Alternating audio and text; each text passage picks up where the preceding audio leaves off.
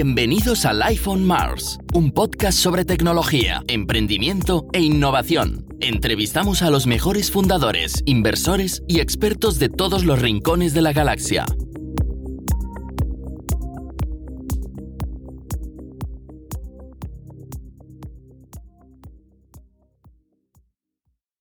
Hola y bienvenidos a Life on Mars, el podcast de Mars Base. Yo soy Alex, soy fundador, y en el episodio de hoy hablamos con Marc Torres, CPO y cofundador de Finteca, una startup de fintech de Barcelona, pero una persona con una dilatada experiencia en el sector tanto de producto como de tecnología, habiendo sido CTO, entre otras cosas, de Grupo Itenet, y también es tanto inversor como advisor en muchas startups en materia de persona experta en tecnología.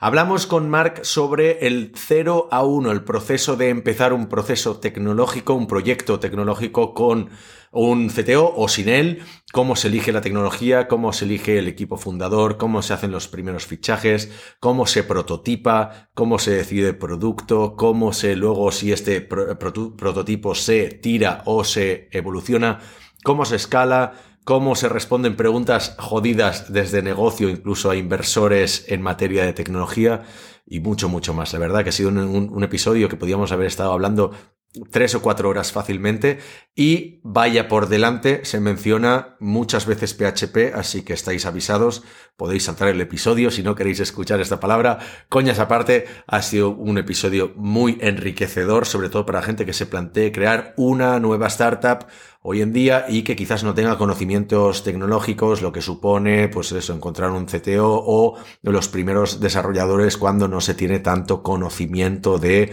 desarrollo y de los costes y las implicaciones que tiene. Así que sin más dilación, os dejo con el episodio. Adelante. Marc Torres, bienvenido. ¿Cómo estás? Buenas tardes. Gracias, Alex. Muy bien.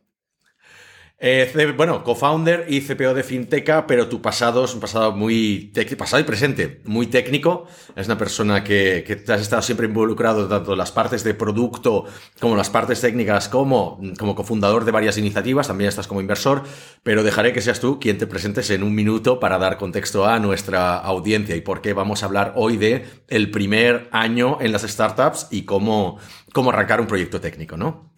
Perfecto. Bueno, aquí siempre es donde me acabo liando, porque siempre todo, todo viene muy atrás, ¿no? Son 20 años ya en el tema del desarrollo y, y 13 concretamente en el mundo startup. Yo empecé, bueno, como todos un poco, eh, con la PC actual, la solo programadores y estas revistas que uno se compraba en casa y que llamaban la atención.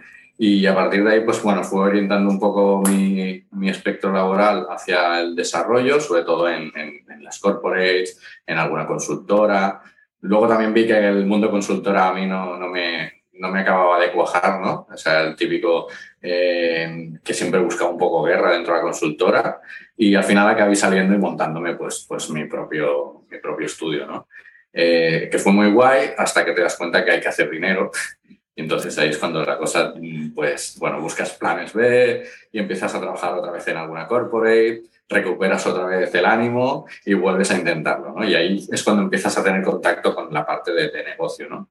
Y, ya a partir de ahí, pues en los últimos tiempos eh, coincidí con, con, con, una serie de, de, amigos con los que lanzamos un Venture Builder, un Venture Builder que es Núcleo, eh, y bueno, hemos estado cinco años haciendo, creando startups o intentando em, eh, crear un patrón o intentar encontrar un patrón para crear startups de éxito. ¿no?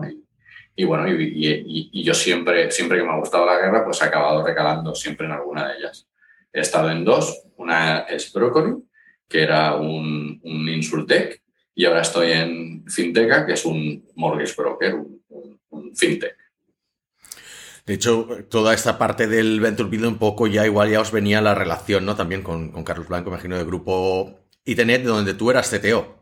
Exacto, sí. Yo el, último tramo, sobre todo el último tramo del grupo Itenet, eh, no fue mucho tiempo, fue poco, donde ya eh, coincidí con Carlos también por lo mismo. Al final es un tema de círculos, ¿no? Eh, por suerte o por desgracia, en este mundo yo siempre me he movido mucho por círculos y contactos. Yo creo que el networking es la mejor herramienta de, recruiting, tanto para ti como, como, como o sea, en bidireccional.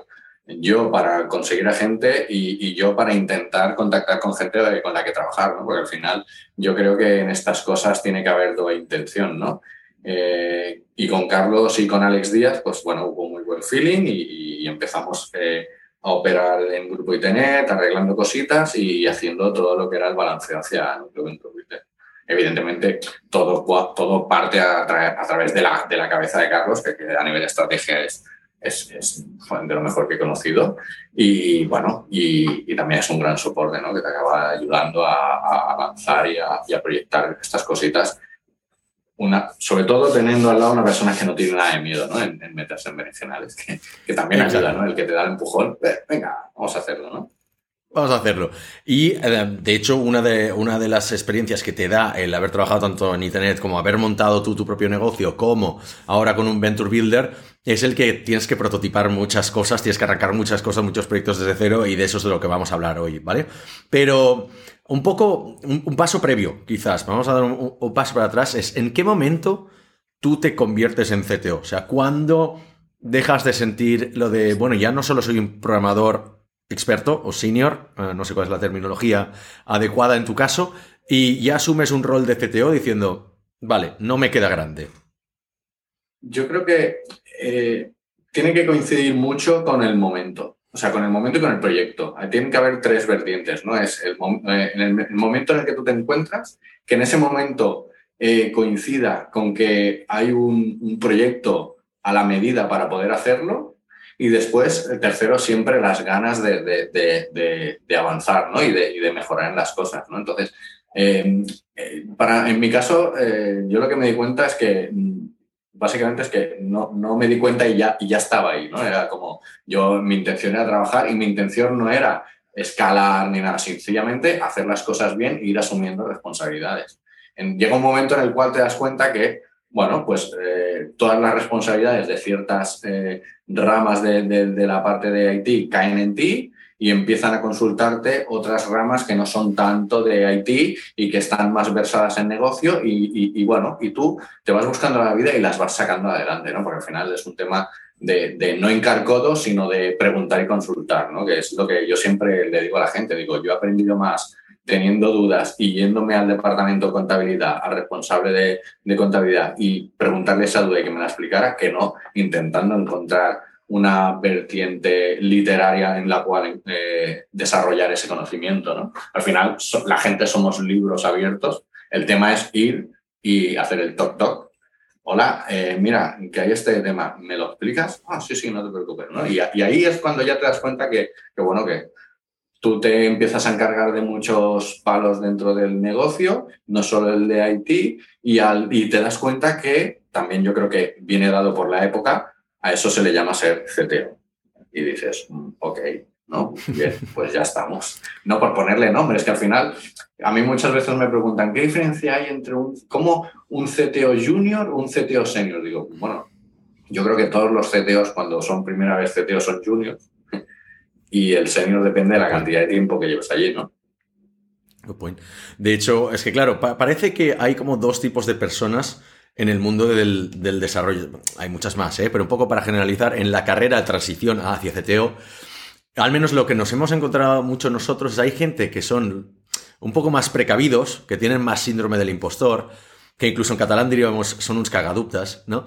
Que nunca están preparados para llegar a ser CTO. Es como, no, todavía no me siento preparado, no me siento preparado. Igual llevan 15 años programando, pero no me siento preparado porque igual no les interesa la capa de gestión, no les interesa la capa de negocio, o, o lo que dices, creen que no van a tener madera para hacerlo, fabuloso. Y luego hay gente que, que ya se lanza de buenas a primeras, como que ha hecho un bootcamp, se pone de cofundador de una startup y dice, soy el CTO, ¿no? Entonces, no es tanto tema de seniority, ¿no? No sé cómo lo ves tú, tú eso, ¿no? O sea, es imposible balancear.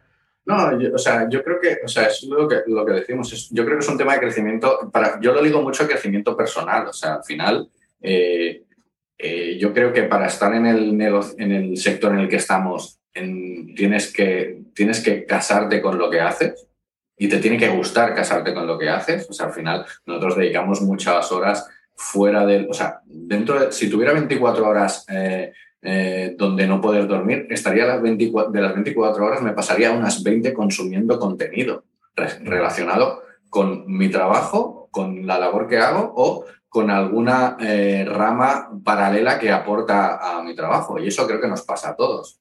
Hay unos que me enfocan más hacia una vertiente purte, ¿no? que, que es todo desarrollo, optimización, eh, A-B testing, etc. Y hay otros que les gusta más la parte de negocio, ¿no? que les llama más, su cabeza les llama más a, a ese contenido. Pero al final todo eso suma. Y yo creo que eso es lo que hace que haya dos tipos de personas, por una parte, los los tech que les gusta el tech y los que van más hacia managers y a una capa intermedia hacia negocios que están más enfocados en puro negocio, ¿no? Que, que, también eso a veces se nos olvida, que nosotros trabajamos en startups, pero el, voy a decir un porcentaje así a, la, a la torera, pero más del 60-70% de startups, el core es business, no es tech. Claro, claro. El tech es un, es un medio y ahí es donde entra la etapa esta, ¿no? De, de, decidir si uno, lo que tú dices, el empujón de cada uno de, crecimiento personal de tirarse a la piscina o no. O sea, al final yo creo que yo siempre explico una historia y es que a mí yo aprendí a nadar porque mi tía me cogió en brazos y me tiró a la piscina. Y tenía cinco años. Ya. Eso lo digo yo muchísimo, pero sí, sí. es así como... En cambio, mis hermanos fueron a clases de natación que nos llevamos dos años, bueno, hay dos formas distintas de, tomarse las cosas, ¿no? Y yo, pues, me gusta tirarme a la piscina y yo creo que eso va mucho con la personalidad. Ojo, siempre con respeto y, con, un poco de miedo, pero hay que dar el paso adelante siempre. Y, que, si hay que tirar a alguien a la piscina, es lo que decimos, o sea, nadie, nadie nace aprendido y, por ejemplo, nosotros, por ejemplo, como empresa somos muy precavidos a la hora de de probar nuevas tecnologías, porque se nos contrata como expertos, por ejemplo, entonces no podríamos meternos un proyecto de Python porque nunca hemos hecho Python. Si bien algunos sabemos Python en la empresa, nunca lo hemos ofrecido como servicio. Pero también es cierto que si algún día decidimos abrir una línea nueva de negocio, nadie nace aprendido. Entonces, ¿cómo aprende uno? Pues un niño aprende a nadar cuando lo lanzas a piscina, pero tienes que asegurarte de que no se, que no se ahogue. esa es la parte que a mucha gente se le olvida, ¿sabes? no cogerás la piscina más honda. O sea, al final me tiraré en la, en, la, en la de niños, ¿no? Entonces, yo creo que ese para mí siempre es un buen símil, ¿no? Porque hay quien se tira en la piscina en la olímpica de las Picornell. Y en la parte honda y desde el trampolín. A ver, ok, vale, pero tampoco hace falta, ¿no? O sea, yo creo que hay que ser un poquito consciente de que uno siempre, en este caso, que es trabajo, tiene que acabar pudiendo dejar las cosas de una manera correcta, ¿no? Y muchas veces estas cosas generan más problemas a nivel personal, por un lado, y luego hacia la empresa en la que también lo haces, o la startup, o tu propio negocio, ¿no? O sea, yo también me tiro en la piscina en muchas cosas donde luego he tenido que dar dos, tres pasos atrás, pero lo he hecho en cosas mías. Cuando ya afecta a un entorno ya es distinto, ¿no? Ya hay que estar un poquito... Tengo la impresión de que sé la respuesta a la pregunta que te voy a hacer ahora, pero la voy a preguntar igualmente. ¿Qué tipo de CTO eres? ¿Por qué? Cuando has sido CTO, porque ahora estás como CPO, pero bueno, al final son dos cosas muy relacionadas, ¿no? Pero hemos tenido en el podcast, hemos tenido gente que se define como CTO político, ¿no? Porque caso de Jordi Miró, por ejemplo, cuando estaba en Rakuten, pues o aquí, CTO muy político, por ejemplo. Mucho, mucho meeting, muchas visitas comerciales, muchas reuniones. Hemos tenido CTO más producto, que tuvimos al CTO de, de TaskRabbit, que dice, el producto lo lleva yo hay CTOs más fundraiser management, hay CTO hands-on, hay CTOs scrappy. Eh, ¿Qué tipo de CTO eres tú? Yo, de esas, yo, yo cogería un poquito de, esas tres. Soy un poco scrappy, soy, me gusta mucho el producto, o sea, soy muy, muy de producto. Y, luego también eh, me gusta mucho la parte de estar un poco cerca de la inversión. Me gusta. curioso. Me gusta porque eh, es, o sea, es necesario. O sea, al final, eh, yo creo que para mí, en este caso es lo que hablamos, en mi, en mi, en mi crecimiento personal, eso me aporta una visión de lo que, del, futuro próximo del negocio, pues que me afecta directamente. Y en este caso casi siempre porque también estoy como fundador. Yo me imagino que cuando uno está como CTO, pero no le toca esa vertiente, quizá no le interesa tanto. A mí me parece un conocimiento espectacularmente provechoso, ya no para, eh, para, para, el trabajo aplicado, sino para el, día a día, ¿no? Y, o sea, es, te, da, te, da, un poco, te, gira un poco el cerebro de cómo funciona el mundo, ¿no? Porque al final la parte de inversión, todo el mundo le suena mucho, pero luego está cómo hay que cerrar los tratos, ¿no? Que, y, cómo batallar eso y cómo prepararlo a nivel estratégico, ¿no? Y a mí eso me llama. La parte de hands-on cada vez la he ido alejando un poquito más porque también, como tú hablabas antes, eh, es que hay muchas cosas. O sea, y en startup, por mucho que lo intentes, tú intentas acotar el stack de, desarrollo, pero, pero ya me doy cuenta también que hay gente que empuja muy fuerte por abajo haciendo cosas muy bien. Entonces yo ya me encuentro en la tesitura muchas veces de, bueno, eh, si me pongo aquí voy a ser un escollo, voy a ser una piedra en el zapato, voy a estar preguntando porque yo soy de los de tiene dudas y no sabe y pregunta y antes de quitarle tiempo ya me aparto y, oye, y me dedico más a la parte de planificación y de producto en este caso. Vale, vamos a hablar de entonces un poco, vamos a entrar en materia, en lo que vendría siendo el, el, tema que queríamos tratar hoy, que era el de empezar nuevos proyectos, ¿no? Sobre todo la elección de tecnologías, la gestión de, del dinero que hayas levantado si es una startup, la gestión de cómo atraer a developers. ¿Por dónde empezar? Bueno, tengo la impresión que ya que estamos hablando de tecnología, pues empecemos hablando por tecnología, ¿no? Tú hoy en día, cuando tienes que empezar un proyecto nuevo, y en tanto que CTO o CPO, em, ¿cómo decides la tecnología que vas a utilizar para el proyecto? Yo lo que, lo que me... Primero, em, primero lo que, lo que enfoco es eh, una estrategia de validación rápida de hipótesis de negocio. Y entonces, a partir de ahí, tomo la selección, tomo la decisión de del stack de tecnología. Casi siempre, casi siempre, también por un, por un, porque me queda más próximo y más controlable por, por años, eh, empezamos con, con, algún framework de PHP. Es un framework que los frameworks son rápidos, son, no son lo más optimizado del mundo, pero en, esta, en este caso que, queremos validar hipótesis, lo mejor es por segmento de, de, de, volumen de desarrollo, de desarrolladores, perdón, que hay, hay muchos, eh, y donde hacer un código spaghetti no te acaba de hacer gran daño, ¿vale? Eh, y gracias que lo hayas dicho tú, gracias por haberlo dicho tú.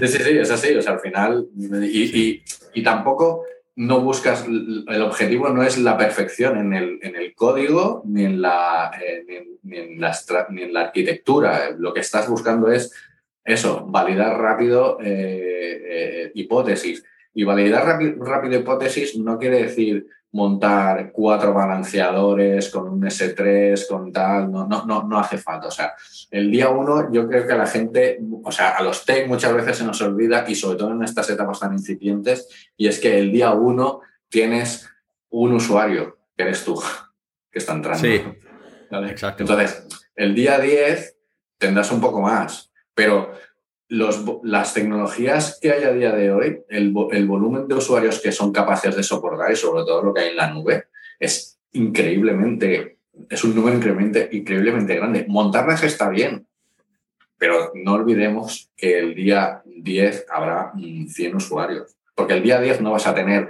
60.000 euros al mes para marketing. Ojo, alguien los tendrá. En general no suele ser así.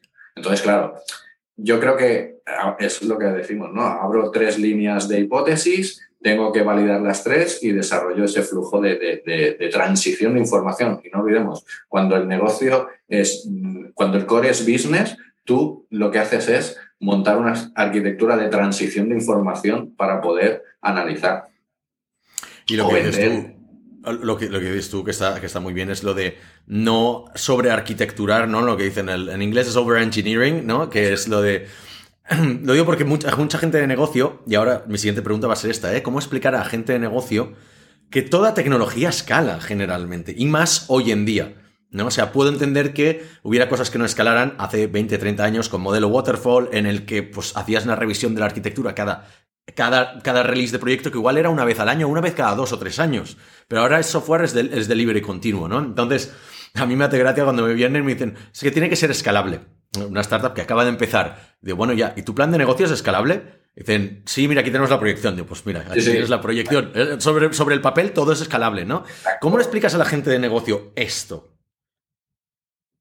En este caso, ya escalarás cuando llegará, cuando llegará, ¿no? Cuando lleguemos al río, este cruzaremos el río. Eh, en este, a ver, lo que pasa es que yo creo que hay un previo paso de no, o sea, decidir hasta, o sea, decidir hasta dónde profundizar para que luego no se generen estas dudas.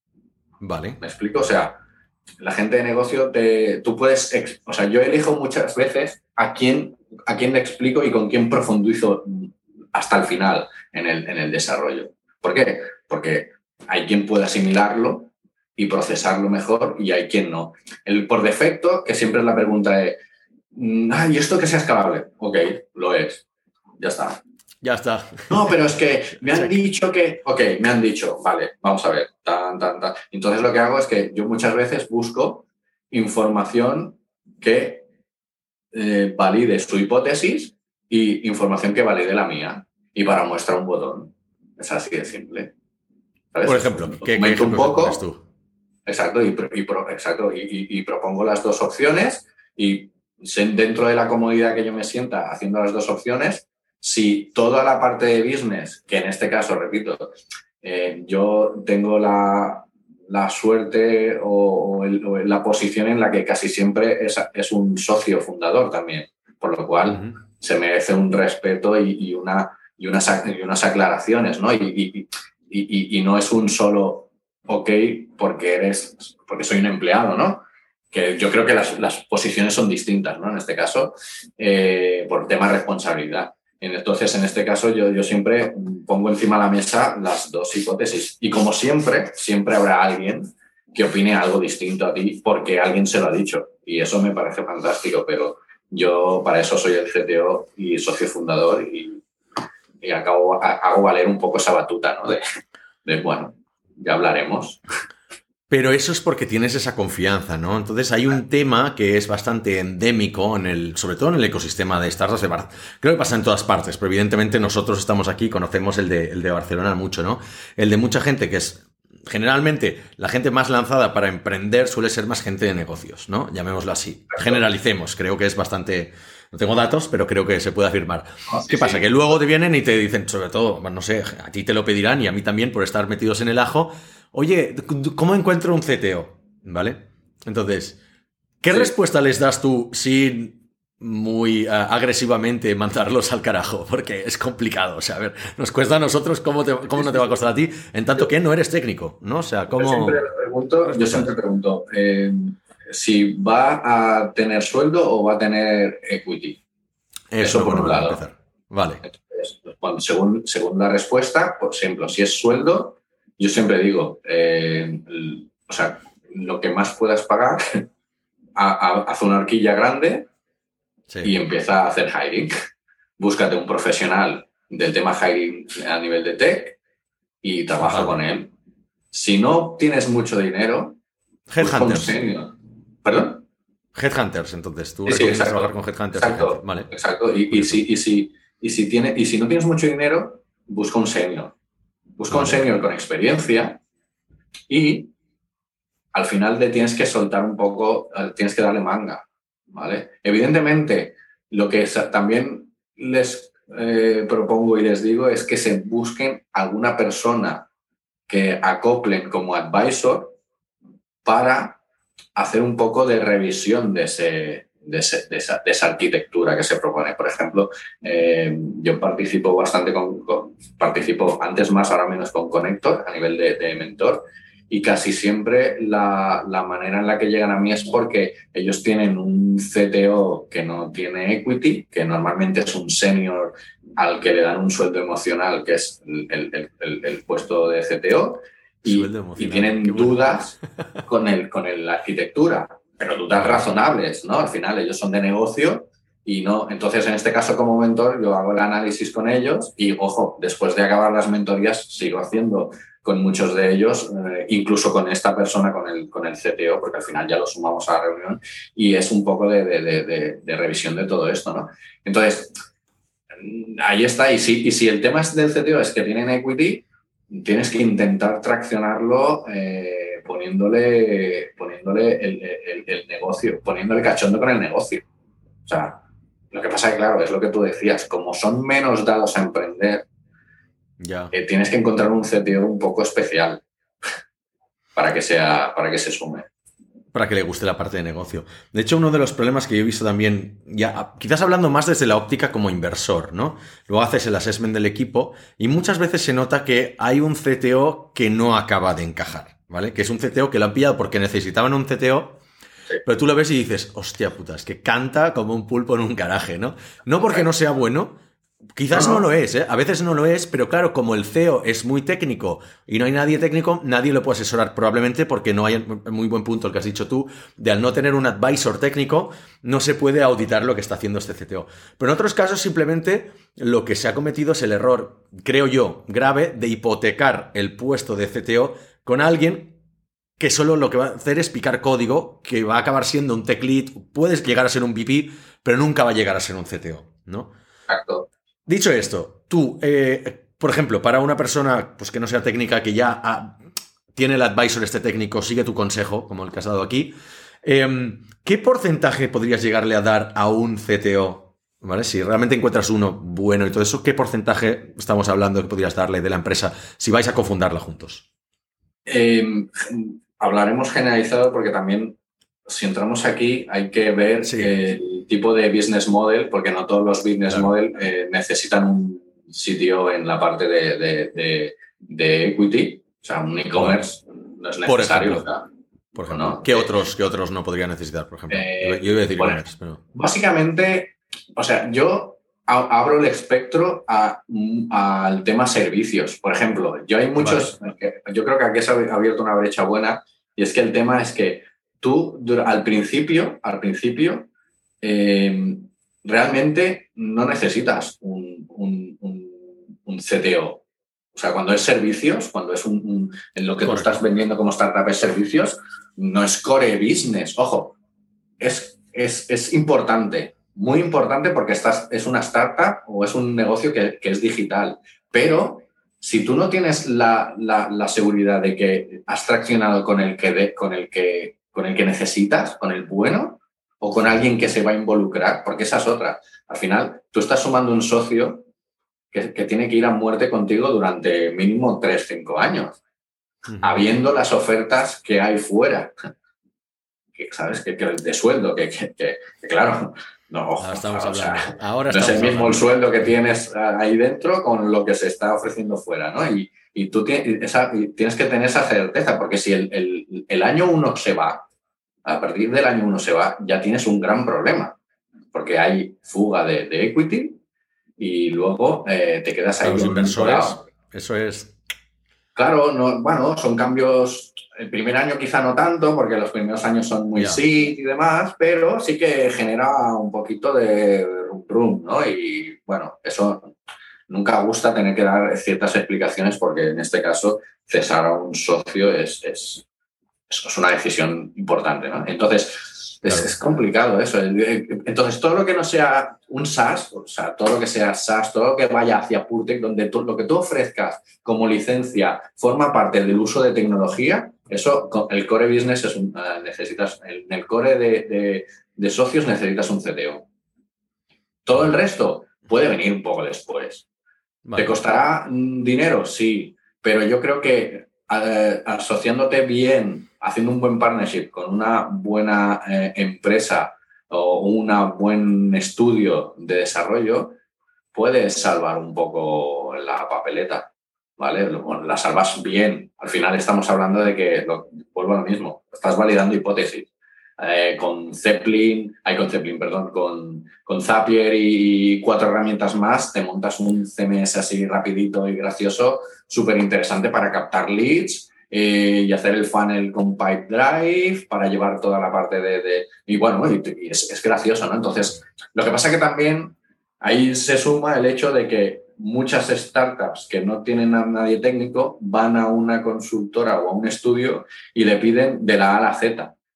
Luego les presentan un presupuesto de 70, 80 mil euros y el tema es, vale, gracias, ya nos veremos, es lo que tengo de ronda. Bueno, eso hay que saber gestionarlo también, saber qué se pide, qué se necesita. ¿no?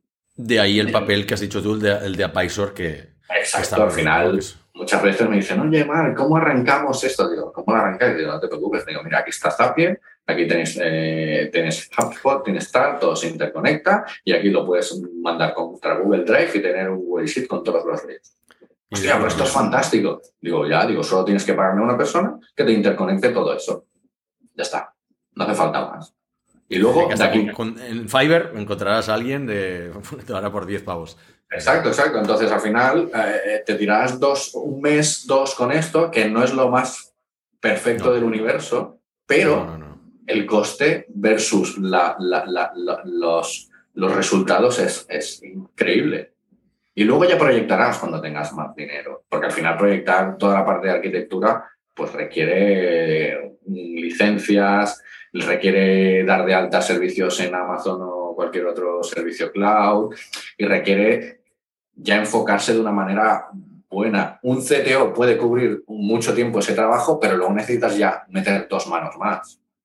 Y ahí es donde ya empieza a ampliarse, porque al final eh, tú siempre quieres hacerlo mejor, lo más rápido y de la manera más guay del momento. Y para eso dos manos no bastan, luego necesitas dos más y luego dos más. Y, ahí ya empieza a abrirse la cuenta en el VP de eh, stack de desarrollo y ya empieza a crecer esa partida. De hecho, lo estamos poniendo como muy complicado para los e-commerce de fundadores no técnicos con rondas pequeñas, porque entonces le estás diciendo a CTO, al final, ¿eh? o aquí un poco opinión propia, ¿no? O sea, los developers, ¿qué, nos gusta? O sea, hay, hay, muchos intereses y algunos se moverán por dinero, pero no suele ser lo principal. Lo principal en una carrera de, de developers, si tenemos que generalizar, es aprender de alguien, ¿no? O tener retos tecnológicos, ¿no? O ver, ver cosas chulas. Entonces, hombre, e-commerce no es lo más divertido del mundo, evidentemente. Eh, si encima no me vas a pagar bien y tampoco puedo, no hay nadie en la empresa de la que pueda aprender, me estás poniendo tres palos en la rueda muy heavies como para que eso sea interesante para mí. Entonces, esa gente lo tienen todavía más jodido, ¿no? En ese caso, ahí, ¿tú qué harías? O sea, ¿es más el recomendar el fichaje de alguien más, más junior, quizás con el advisor, o qué fórmula este aplicarías ahí? En este caso, por ejemplo, en un e-commerce puedes encontrar estudios que te levantan un entorno súper chulo y bien optimizado, de, con PrestaShop, eh, ya no hace falta ni irse a un Magento, con un PrestaShop bien. O sea, la cantidad de, la, cantidad que puedes tú llegar a vender con un PrestaShop bien optimizado es espectacular. El coste es muy bajo. Luego, cuando crezcas y necesites conectarte con NetSuite para conectar almacenes, facturación, balance, ok, ahí ya sí que entra un CTO eh, al uso, ¿no? Y es más, yo muchas veces ya la gente, mm, o sea, en, este caso es una opinión personal también por, porque yo vengo de la época donde se implantaba Oscommerce, o sea, Adelante, eh, opiniones personales contra más fuerte, mejor. Entonces, al final es un hecho de, de prestación, ya salto a algo handmade. Claro. ¿Vale? No, me voy a un Magento. ¿Por qué? Bueno, la hora de consultoría de Magento para desarrollo es muy cara. Vale. Y normalmente lo que haces es adaptar un Magento a tu negocio.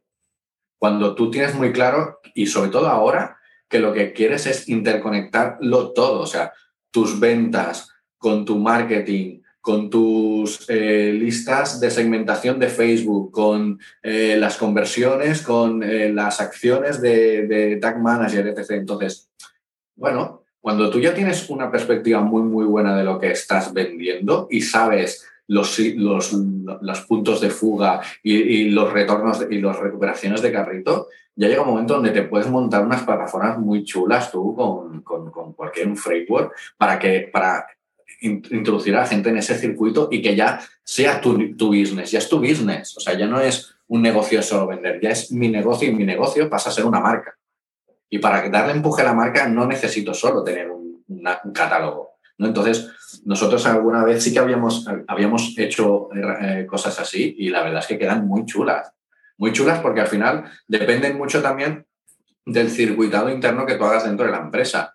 Y un Magento y un PrestaShop no te llevan más a eh, estructurar tu empresa como cualquier otra eh, pyme que vende cosas. Lo que pasa es que son en la, en la nube, pero el servicio de delivery y todo es exactamente igual. Pero, ¿qué buscas tú? La experiencia digital. Y la experiencia digital la consigues interconectando todo esto de la forma que tú vas a proyectar tu marca, ¿no? Pero bueno, ya son otras, otras guerras, ¿no? Que, que vienen a gran escala. Igual, y sí, exacto, ¿no? ya no vendría tanto en el, en el primer año. Pero volviendo un poco al tema de, del hiring, ¿no? O sea, supongamos que ya hemos encontrado al CTO.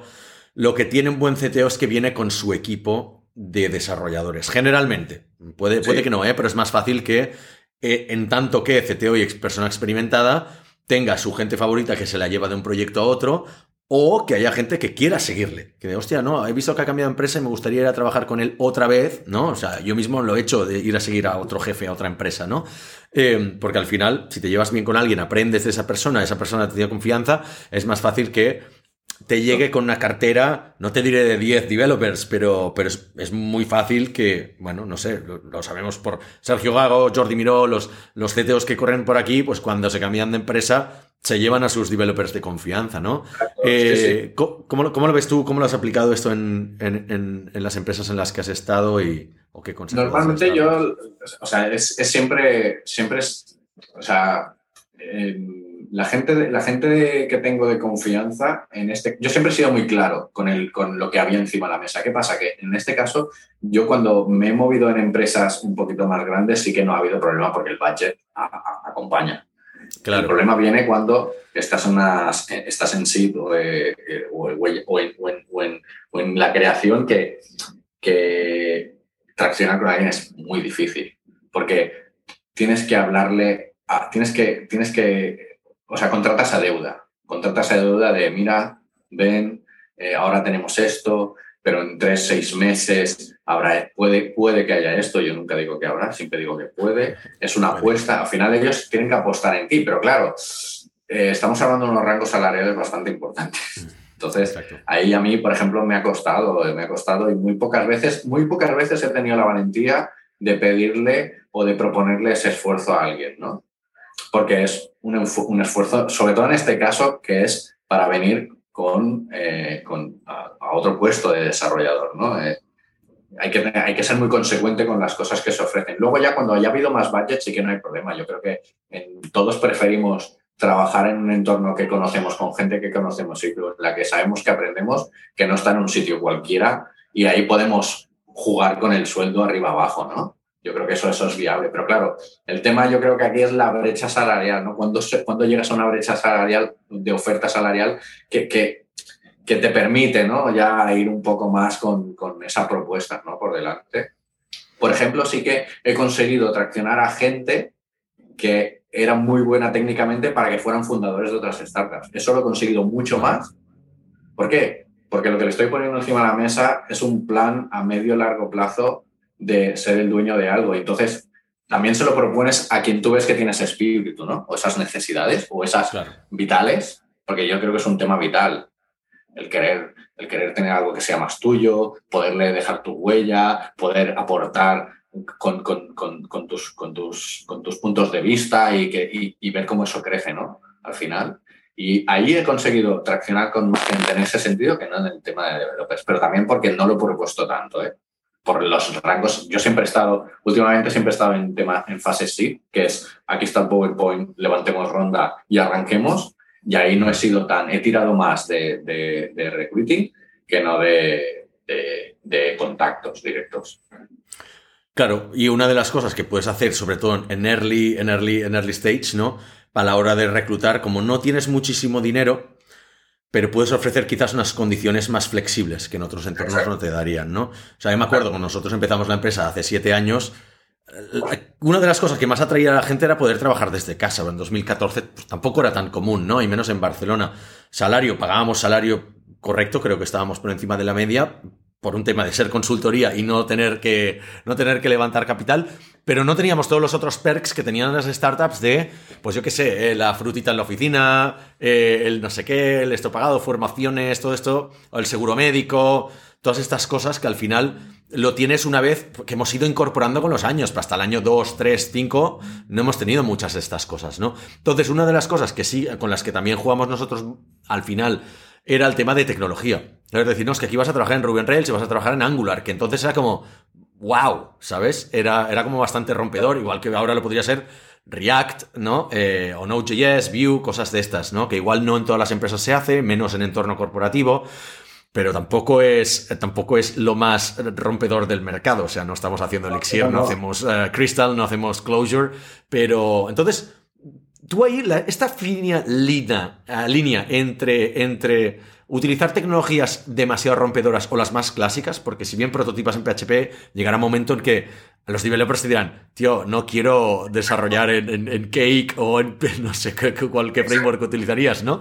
Pero eh, tienes que poner también un poquito de la zanahoria o la recompensa de decir, oye, apuestas por mí, yo te voy a dejar que, que hagas pues tal tecnología, ¿no? ¿Cómo balanceas el uso de tecnología, sobre todo en el stage? Em, retrocediendo un poco, es lo que decía, al final nosotros, muchos de los negocios se tratan en, la, transmisión de información. O sea, al final nosotros estamos haciendo que fluya todo lo que ocurre a nivel de data, desde un lead, el proceso de venta, hasta ah, tener unos KPIs de closing, de cierre de ese negocio o no, para poder tener nuestras métricas. ¿no? y nosotros tenemos que hacer transitar eso. ¿Qué pasa que ahí? Ahí viene el concepto microservicios. ¿vale? ¿Qué pasa? lo bueno que tiene el microservicio es que te permite que hagas un pequeño equipo donde le permitas inventar con algo. ¿no? Entonces ahí es donde eh, viene esa manga ancha, ¿no? Nosotros, por ejemplo, el, siempre arrancamos con Laravel. Mm, no sé, yo me siento muy cómodo con Laravel. En general, no es un, no es un Symfony que, para mí, Symfony ya empieza a tener, o sea, ya empieza a ser algo muy competente a nivel de poder optimizar. Y, tampoco es un cake, ¿no? Que se te queda flojito. Entonces, eh, Laravel está creciendo muy bien, la, la, documentación está muy bien, la comunidad está muy bien y a partir de ahí partimos. ¿Qué pasa? Que luego, por ejemplo, ahora nosotros, eh, ¿qué hemos hecho? Hicimos una decisión de el nuevo backend, eh, cómo le introducíamos algo que fuera más gracioso. Y por unanimidad salió que era buena idea Vue.js. Entonces nosotros tenemos nuestro backend que a nivel de controladores y demás viene con Laravel, pero las vistas todas transcurren en Vue.js. Y ahí es donde ya empiezas a introducir que no es tan normal y a la gente ya le gusta porque puede ver una parte de Vue con la de Laravel. Luego tenemos otro microservicio de notificaciones con un, con un Redis y utilizamos la penúltima versión de Redis que ya te trae los Steams que, es más gracioso que las anteriores y, bueno, es nuevo, pero dentro de lo grandes que somos nos permite inventar un poco ahí y nos permite un poco pagar la novatada de entrar ahí, ¿no? Porque al final no somos una eh, empresa que esté facturando mensualmente un millón de euros, ¿no? O, tenga que tener unos objetivos muy, muy altos. Y te permite hacer esas pruebas, ¿no? Yo tengo un grupo de WhatsApp donde hay varios CTOs de los que has nombrado y alguno más. Y, y, yo soy siempre el que está preguntando sobre cositas nuevas porque ellos saben mucho y sus respuestas siempre son macroestructuras porque donde están ellos es muy grande. Y digo, no, pero yo es que solo quiero... Eh, no, es que el Redis que tenemos es de la versión X y claro, no podemos actualizar ahí, no lo tenemos. Entonces yo tengo cosas más nuevas que ellos. Claro. En muchos sentidos, pero a escala. Y entonces vamos cambiando. Eh, o sea, nuestro, la respuesta al final es eso, es permitirles eh, en pequeño equipo aportar en la infraestructura. ¿Cómo veis esto? ¿Esto lo podemos hacer con Node? Sí, se puede. Eh, mm, ¿Cómo vamos? ¿Bien? Sí. Ah, mira, nos documentamos un poco, boom, proponemos y lanzamos un MVP de ese servicio vemos qué tal se porta, vemos si nos hemos dejado al final. Nosotros también prototipamos y, planificamos mucho sobre, sobre, sobre código, ¿no? Porque somos eh, tres, cuatro personas, somos un pequeño equipo, hacer mucha planificación sobre papel, documentación, etc. Bueno, no, no tiene mucho sentido porque siempre estamos en la misma mesa los cuatro, ¿no? Y, y estamos en el punto en el que todos sabemos las líneas de código que ha tirado uno y el otro, ¿no? Y eso, eso para mí es muy... me descarga mucho, pues no tengo que tener el control de 35 programadores con sus líneas, con su pipeline, eh, controlando los, los, los commits, controlando las puestas en producción, ¿no? Al final nosotros somos más, más ágiles en eso por el pequeño equipo. Y eso me gusta conservarlo. Si tengo que montar otro equipo, yo quiero montar otro equipo que empiece por una o dos personas, que se encargue de otra parte del negocio y que tengan esa libertad, ¿no? Luego ya poquito a poco iremos agregando por encima control, ¿no? Pero ahora hacemos eso. Por ejemplo, ahora estamos planificando una aplicación para de cara al B2C y estamos, tenemos encima de la mesa Flutter. Estamos todos haciendo cursos de Flutter de 60 horas cuando tenemos un rato y en el momento que más o menos lo veamos claro, ¡pum!, iremos allí. Entonces, bueno, es, podemos hacerlo en iOS nativo o en Android nativos o en React o en, o en Ionic, sí, pero mm, creemos que Flutter nos va a dar más recorrido y que nos va a dar un, un plus de, de, de, de, dinamismo en el, en, en el smartphone, en el, en el dispositivo y lo vemos bastante sólido para tirar adelante. No es extremadamente complicado y el MVP que vamos a lanzar tampoco lo es. Entonces, vamos a ir allí, ¿no? Y luego también es que hay un concepto que parece que la tecnología vaya a ser algo súper inamovible y que una vez haces una cosa en una tecnología ya no lo puedas cambiar nunca jamás, ¿no? Entonces, o sea, por poner, por poner un ejemplo, o sea, nosotros cuando nos fundamos empezamos con, con Ruby, con Angular. Podíamos haber elegido Ember, que al final su filosofía es mucho más parecida a la de Ruby, que no Angular, que era mucho más corporate, que parece más o en su momento parecía mucho más Java y todo eso, y apostamos por Angular simplemente por el hecho que tenía Google detrás, ¿no? Pero, claro, si hubiéramos empezado con Ember, pues bueno, igual habrían quedado los primeros proyectos en Ember, hubiera costado mantenerlos, pero igual los reescribes y eh, reescrituras de tech stack parcial o total se ven cada día. No es muy grave, pero es verdad que quizás no lo haces antes de una serie A en una, en una, en una startup, ¿no? ¿Tú que te has encontrado alguna vez con hostia, he elegido una tecnología que no tocaba y en tal caso, ¿cuándo habéis hecho una reescritura? ¿Cuándo la habéis planteado? Eh, me he encontrado, eh, justo en, una, de las startups eh, se incluyó C para un, vale. un pequeño engine que, estaba corriendo en la nube y, trataba, trataba muchos datos y necesitaba velocidad en, máquina y la persona que lo hizo lo hizo en C++. Vale. Ok. De esto estoy hablando hace dos años. No hubiera sido mi elección, pero yo tampoco en ese momento tenía mucha manga por ahí y se hizo. hemos tardado seis meses en moverlo a Django. ¿Vale? Y, pero bueno, y, y al final también, repito, nosotros en el estado en el que estamos nos podemos permitir esa, ese doble trabajo, ¿no? De, lo que sí que no hicimos fue iterar sobre el que había.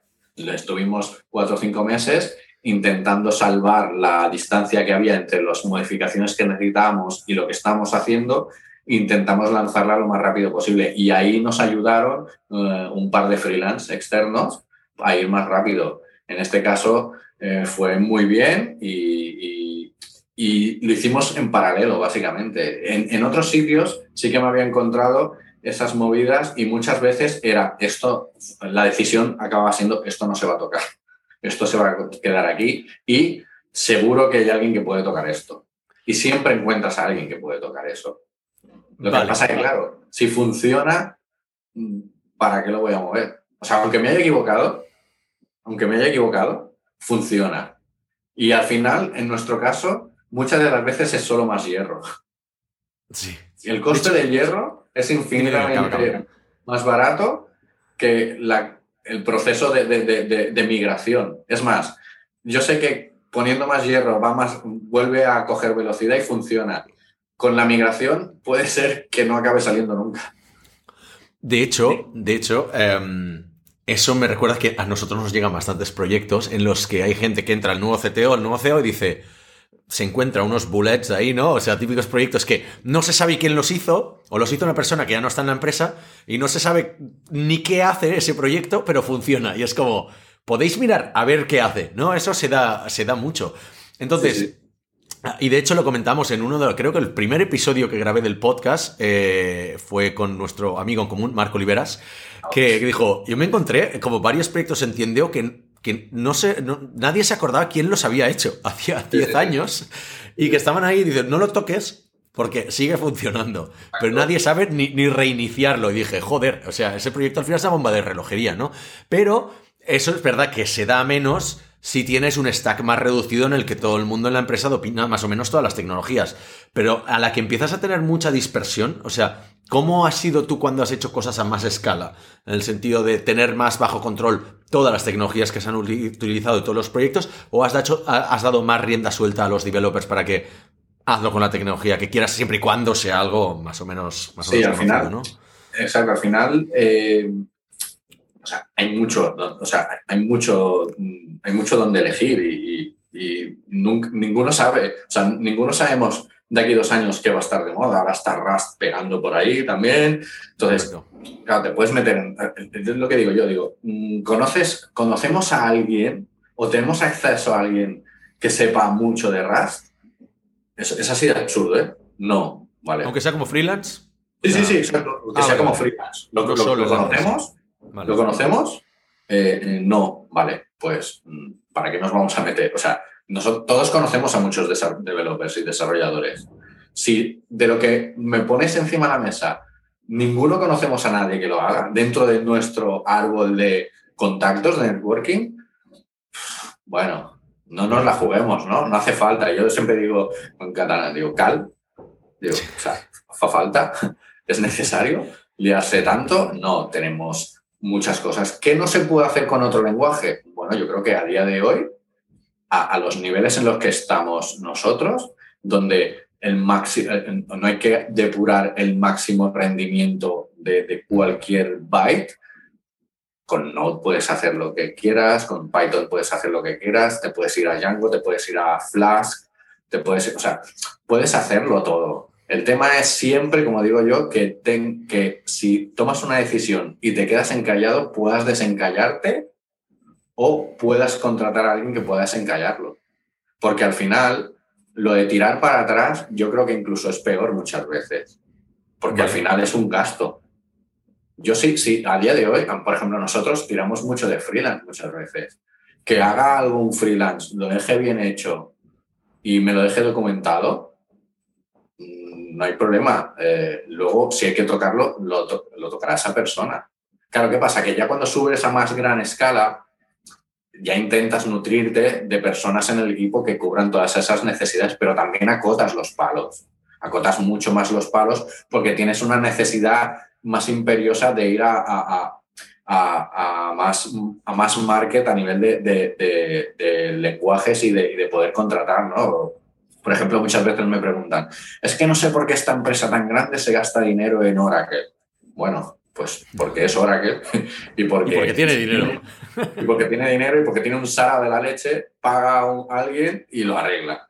Y Oracle estará el año que viene y estará de aquí 15 años.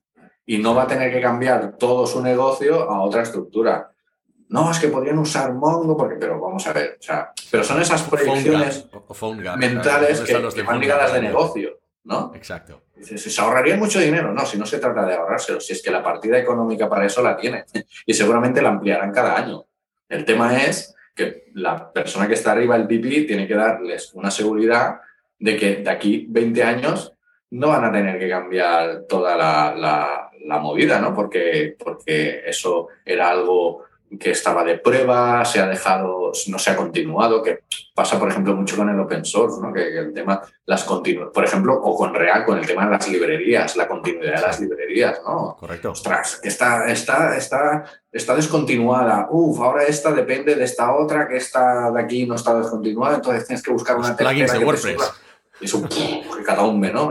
Con el Composer.js, que digo yo, eso es cuando abre un Composer.js ahí y te encuentras versiones raras ahí y, luego empiezas a ver descontinuadas, ya te explota la cabeza porque sabes que eso no va a compilar ni de coña.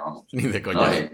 Entonces yo creo que todo en su medida, ¿no? Y, sí que se pueden hacer pruebas, pero lo que digo, a, nuestra escala. Por eso también en esta escala nuestra yo creo que es muy divertida y muy jugosa porque te, te permite esa chispita de poderte liar un poco con cositas. A ver, ojo, siempre dentro de todo tiene que haber un sentido común.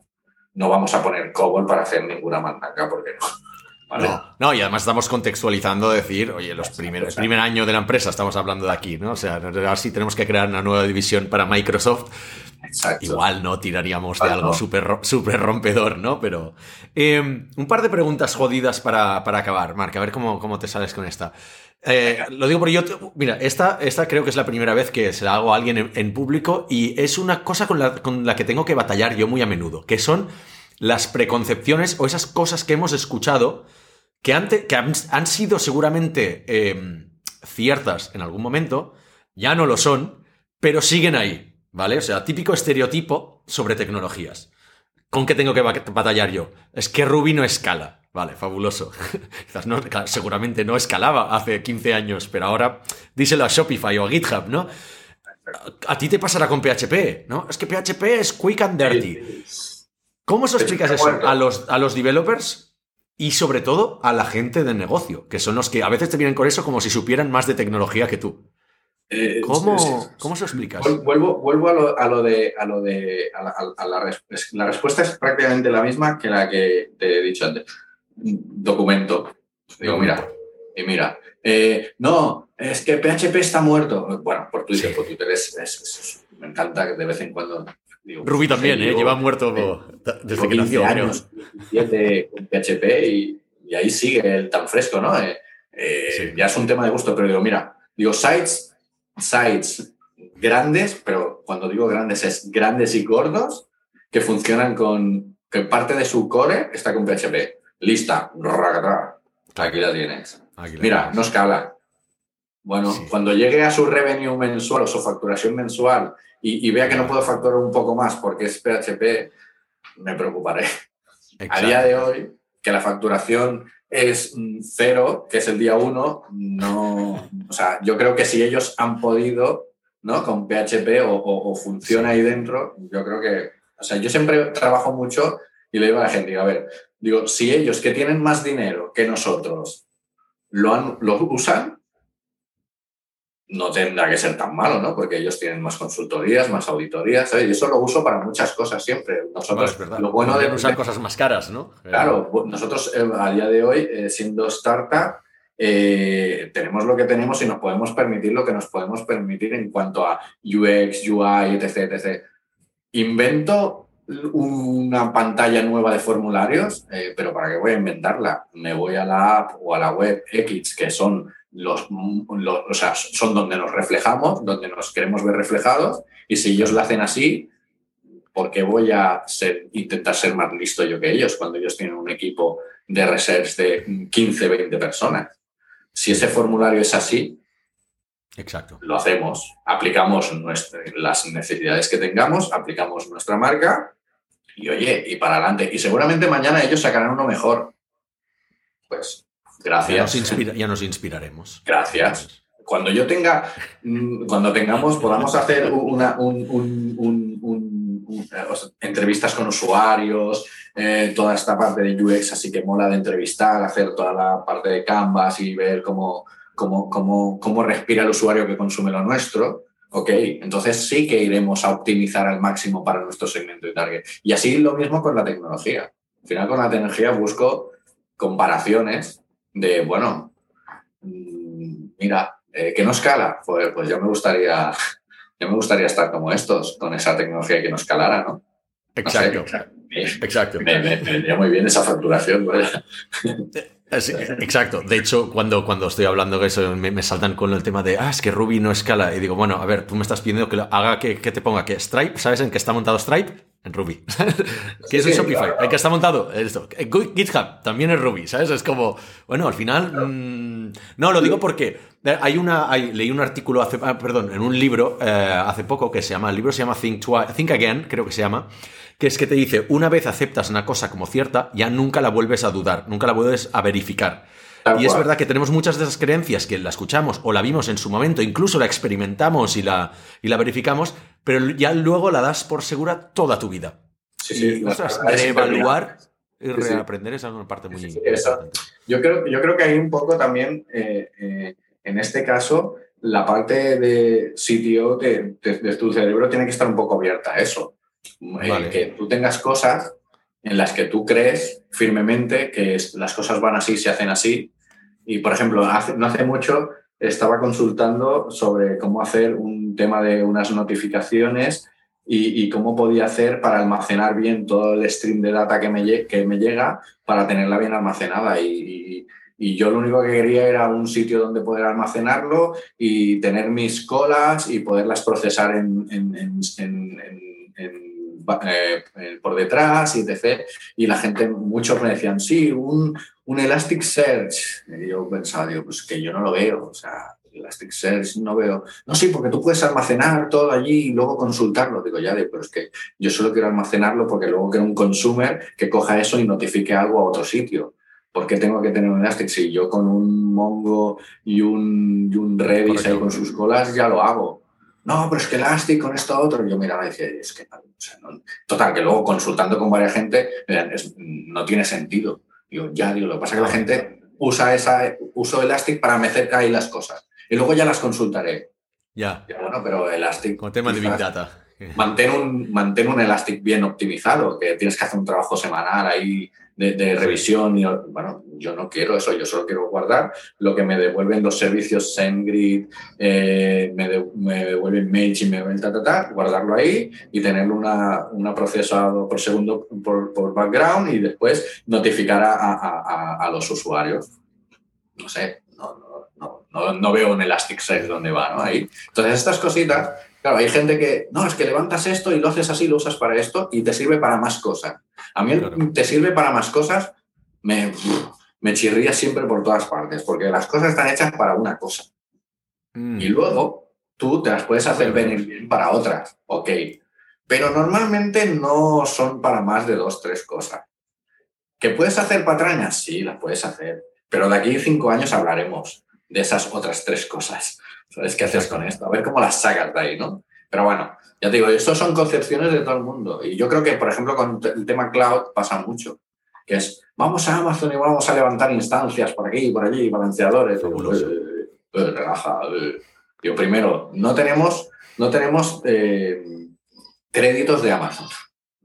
Por lo cual, desde el minuto uno es skin dinero. Si tenemos crédito, ya empezaremos a ver. Y segundo, y tercero, ¿podemos levantar algo en un sitio donde no nos cobren por todo eso desde el minuto uno? Hacemos un MVP y lo testeamos y luego ya si eso, cuando haga falta escalarlo, porque necesitamos una robustez de la leche, ya lo podemos mover a Amazon, porque entonces ya estamos facturando para poder pagar esa, esas facturas. Mm.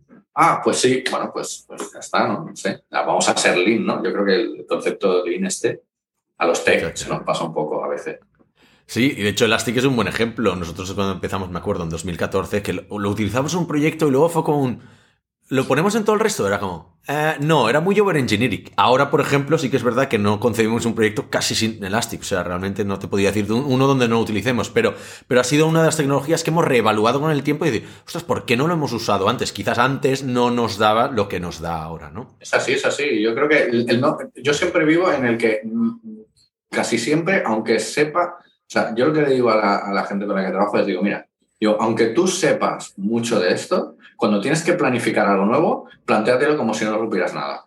Y sé que es difícil, pero eso te hace aparcarte y hace revisar, aunque sea rápido, digo, tardarás muy poquito en revisar y en llegar al ok de si sirve, porque tú ya sabes de qué va, pero lo revisas como si tuvieras que hacerlo desde cero y no supieras tanto de, sobre lo que sabes, porque tú te crees que sabes, ojo, esa es otra. Nos, todos nos pensamos que sabemos mucho de todo. Luego llega alguien y tal, pavilado. Esto no es así. Luego, ahí vale, es verdad. Siempre, siempre llega alguien. Marc, em, hay, hay, una cosa que em, tenemos que compensar los bueno, no sé, como el 70% de los followers que acabamos de perder porque hemos hablado, hemos mencionado PHP más de tres o cuatro veces en este podcast. Y es una palabra que está prohibida. no, coñas aparte, coñas aparte. Eh, la pregunta un poco más característica de este podcast para ir terminando es que nos compartas cuál ha sido tu mayor cagada tecnológica y si puedes cuantificarla en dinero. Eh, mi mayor cagada tecnológica. Ahí vamos a recuperar followers, tranquilo. O sea, depende de ti, sin presión. mi mayor, mira, mi mayor cagada tecnológica fue dejar que el CEO hiciera de CTO. Hostia. No podrás dar más detalles de eso, ¿no? Pero. No, sí, bueno, digamos, y fue en Finteca, ¿eh? Fue aquí donde estoy ahora, eh, que, que no me importa al final. todo eso se reconduce. En, el, uno de los CEOs que hubo hace dos años, año y medio, dos años, eh, uno, vaya, básicamente, em, venía de Goldman Sachs, tiene un perfil muy bueno, o sea, de VP, engineer, etc., pero venía de banca. Entonces, al final era como un tandem guay, ¿no? Una fintech, tenga alguien que sea muy de banca muy y que, que, tenga un core de tech importante. Lo que pasa que luego eso se volvió un poco en contra porque a él le gustaba más el tech que la parte de negocio y demás. Entonces él se puso a hacer el stack de tecnología y, bueno, y, lo hizo. Y usó tecnologías que no tocaban. Yo me dediqué a, parte de producto, pero sobre todo de, lo que hablamos, de concatenar todo lo que era el proceso de, de hipotecario y al marketing.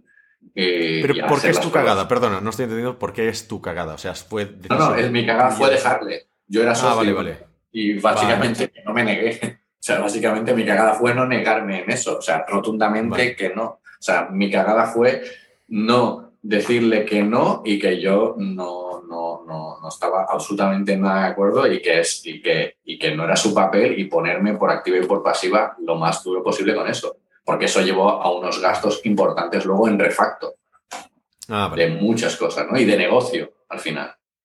¿Y alguna más de código para que nos entendamos. O sea, por ejemplo, Marc, pues Marc Oliveras borró la base de datos de producción de discos Castelló y se tuvieron que quedar picando Bueno, o recuperando bases de datos como un fin de semana ahí como, como locos, ¿no? Pero alguna de estas que, que- que sean Sí, menos yo- de negocio, ¿no? Más de, hostia, en una, en una empresa, chungo. de- en una empresa en la que estuve de apartamentos vacacionales de alto standing, eh, eh, me, cargué, me cargué la base de datos de tres años de, de reservas justo una semana antes de que Hacienda nos inspeccionara los últimos tres años. Entonces, fue O sea, el- desde, select, ¿qué le contabilidad, desde contabilidad fue como, vamos a sacar todas las, las reservas que hemos emitido estos últimos tres años y, y no estaban. Rent Entonces- Top Apartments SL, ¿no? Exacto. Entonces, eh, lo bueno, lo bueno de todo esto es que sin, sin acordarme había activado un sistema de backups en, el- en un cloud y acabé encontrando ahí lo- lo- los incrementales y pude recuperar los tres años, ¿no? Pero, Vale, vale. pero fue, fue, o sea, se me pusieron aquí unas bolas. Pero, pero ¿cómo lo borraste? O sea, en vez de select eh, asterisco, delete asterisco. No, lo- porque estamos haciendo una migración y fue a la brava, o sea, ah, este es el site actual, ¿verdad? Bueno, pues Sí. eh, venga, vamos a subirlo aquí en el entorno de producción. Ah, Venga, mm, borrar todo, eliminar el MySQL, reinstalarlo de nuevo. O sea, de estas cosas que estás tan extremadamente confiado de que estás haciendo bien lo que tienes que hacer, que directamente lo, lo- te cargas, haces un, un, un truncate de la base de datos y a las 5 de la mañana empiezas a reponerlo todo y te quedas tan ancho y al cabo de dos días te viene el CFO con un dos puñales. Necesito Exacto. esto que viene Hacienda. Y, ¡buah! y tú vas a hacer selects y vas a hacer queries y no está nada más de lo del día que hiciste el deploy a- a- hacia atrás y, y no está lo de hace un año, no está lo de hace dos, no está lo de hace tres y... ¿no?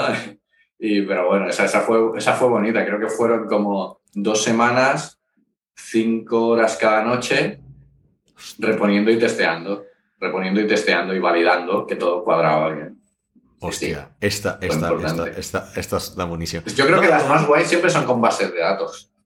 Pues sí, porque la de Mark es esto. Bueno, tuvimos una, la de el, el que había sido CTO, CIO de Zynga, Dorian Carroll, que básicamente, no sé qué, no sé qué hizo, pero básicamente le prendió fuego a la oficina. ¿sabes? Ah, bueno, ¿ves? Es- esa no está mal tampoco, ¿sabes? Donde estaban, donde estaban los, los backups, donde tenían los, los ordenadores, ¿no? Eh, Cuando tenían el, el hierro en oficina y le pegaron fuego a eso. O sea, imagínate. Pero sí es verdad, al final va- acaban siendo base de datos. ¿Por qué lo hacen? O sea, ¿por qué nos gusta compartir eso? Porque al final, eh, una de las peores cosas que, se- que, que hay que gestionar en el mundo de los negocios, de la tecnología, es explicar que el software siempre se rompe. O sea, como cualquier otra cosa, se rompe.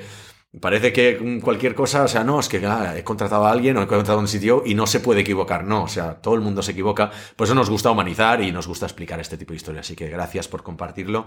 Te voy a dejar ir porque ya llevamos más de una hora, pero eh, un último minuto para decir, oye, ¿en qué te podemos ayudar, Marc? ¿Cómo te podemos devolver, devolver el favor? ¿Qué tiene que saber la gente sobre FinTeca o sobre eh, núcleos, sobre las empresas donde has invertido? Pues, Tú mismo. Mira, eh, sobre núcleo, eh, yo creo que es una muy buena opción para todos los que quieren eh, montar una startup. Yo creo que a día de hoy, mirando un poco el portfolio que hay de lo que se ha hecho y cómo están, yo creo que dentro de las métricas que tiene el sector startup dan unos muy buenos números, eh, ayudan mucho y te sientes muy arropado y sobre todo que te encuentran socios que, que- que- que, van a- a- a- al unísono, ¿no? Y, y- y que, van todos apoyando lo mismo, ¿no? Que yo creo que las startups casi siempre intentan hacerla una o dos personas y eso para mí, yo creo que tres es el número ideal. Y luego en Finteca, que ahora estamos intentando encontrar un developer de Vue.js y a ver si alguien se anima y, y, se suma con nosotros, que tenemos cosas muy divertidas y chulas para, para, para hacer. Así Perfecto. que, muchas gracias. Pues perfecto, mil gracias Marc, mil gracias también a nuestra audiencia, así que nos vemos en el próximo episodio. Muchas gracias, cuídate.